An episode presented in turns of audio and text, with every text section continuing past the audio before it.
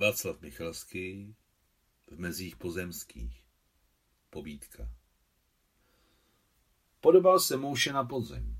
Byl ušatý, ošklivě šilhavý, ospale žila, ospale přemýšlel. I když někde uvnitř měl pružinu, která mu dovolovala, aby byl najednou neočekávaně rychlý v pohybech, neobyčejně zdatný slovem a pozoroval svět utkvělým ostrým pohledem šelmy. O dvanácti byl přesvědčený o své budoucí velikosti a neopakovatelnosti na zemi. Možná za to mohl sen, o kterém v rodině často rádi mluvili a vykládali ho jako znamení. Noc před jeho narozením se matce zdálo o ohromném rudém slunci, které vycházelo nad pustou stepí. Když se patnáctletí vrstevníci při první zamilovanosti nechávali unášet psaním veršům, on nenapsal ani řádku, ale již tehdy se viděl vpředu jako velký spisovatel. Jako všichni slabí, i on byl v srdci prchlivý a rychle se uklidňoval.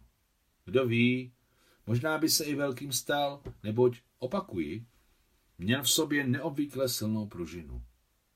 Ale celý život vše odkládal na příště. Dnešek se mu nikdy nezdál opravdový, jen dočasný a celkově nedůležitý. A pružina s každým dnem slábla, pomalu se v něm rozmotávala, jako se velrybí kostice, zadělaná kouskem tuku, pomalu rozmotává břiše odsouzeného zvířete. Toužil po nekonečných požitcích a byl nesmělý. Byl mravokárce a zároveň v duši odpadlík od všech možných pravidel.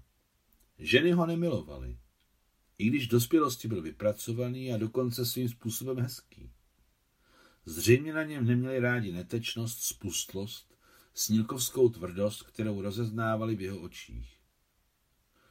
Oči měl nazelenalé, mongolské, a doslova jako v noční močále se v nich neustále myhotaly vábící a kruté výsměšné ohýnky. Chápal, že umí víc než ostatní. Tomu šlo levou zadní. Ale cítil, že nemůže nejvíce ze všech a toho ubíjelo. Nezáviděl cizí úspěch, protože všechny úspěchy, které potkal, byly pro něj malé jako dětský pantoflíček. Od dětství toužil po něčem větším než úspěch. O, snil o něčem větším než je země koule.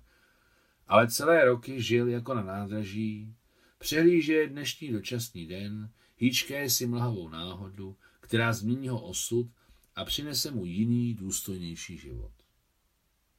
A jeho zdravý rozum se vytratil, rozpadl se na kousky, aniž by do třiceti získal něco ceného.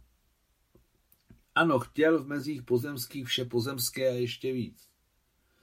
Ale žil jak podzimní moucha na skle.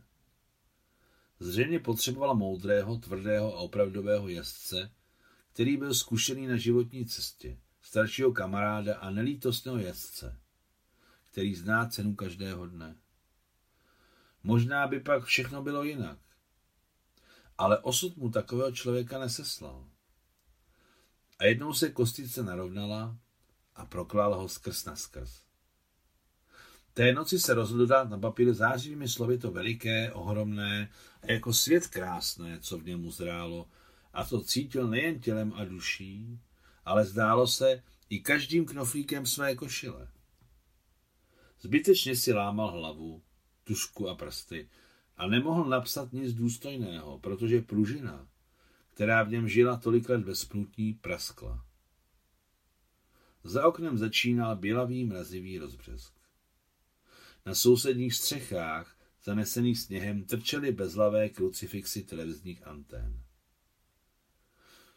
Jsi chtěl v mezích pozemských vše pozemské a ještě více. Rozesmál se bezmocně člověk a pochopil, že nemá to nejdůležitější, životní zvědavost. A tak si sléknul oblečení a ponožky, které se mu lepily na chodidla a šel spát. Napsáno v roce 1961.